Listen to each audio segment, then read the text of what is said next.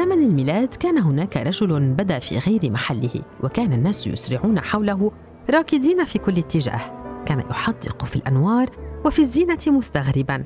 في مركز التسوق كان بابا نويل جالسا والأطفال مجتمعين حوله وكان المركز التجاري مكتظا بالمتسوقين الداخلين إليه والخارجين منه. بعضهم جلس يستريح على المقاعد الخشبية. وآخرون استمروا في الجري ليزاحموا الحشود الكبيرة لشراء الحاجيات والعودة للمنزل. والموسيقى من المسجل تنشد الأغاني بصوت عال ووضوح. أغاني فرح وعيد عن بابا نويل ورجال الثلج والأيائل ذات الأنوف المضحكة. سمع الرجل الناس يتحدثون عن الأوقات الممتعة القادمة.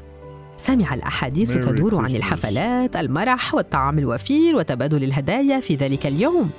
رغب في معرفة ما يجري هنا. لذا سمع الناس الرجل وهو يسأل عن المناسبة فكان يبدو له أن هناك شكلا من أشكال الاحتفال قريبا. سأل هل يمكن أن تخبروني من هو ذلك الرجل الذي يرتدي الأحمر والأبيض؟ ولماذا يسأله جميع الأطفال عن ليلة مميزة؟ جاءه الجواب باستغراب شديد فقد قال له رجل آخر أنا لا أستطيع أن أصدق أذناي. لا أستطيع أن أصدق أنك لا تعرف أنه زمن عيد الميلاد. تعجب الموجودون وقالوا له هذا الوقت الذي يجوب فيه بابا نويل المكان حاملا الهدايا للفتيان والفتيات وبينما هم نيام في ليلة العيد يترك لهم الكتب والهدايا. الرجل الذي تراه يرتدي الأحمر والأبيض هو بابا نويل البارع. الأطفال يحبون ضحكته المرحة والغمزة في عينيه. زلاجته المحملة بالهدايا يجرها أيل صغير جدا يطير سريعا في الهواء فيما هو يثب هنا وهناك.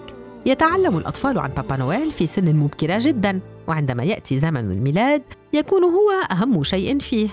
طأطأ الغريب رأسه بخجل وأغلق يده المثقبة بثقب مسمار وارتعش جسده من الدهشة ولم يفهم الأمر.